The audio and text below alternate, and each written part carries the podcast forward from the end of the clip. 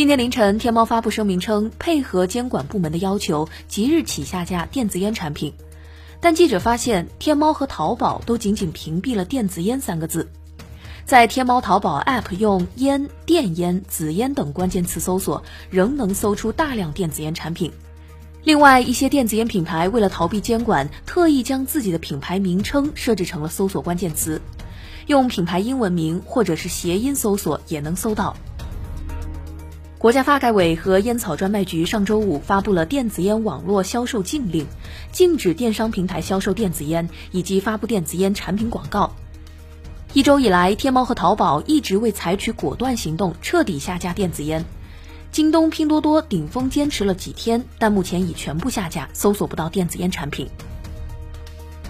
感谢您收听界面财经大事件。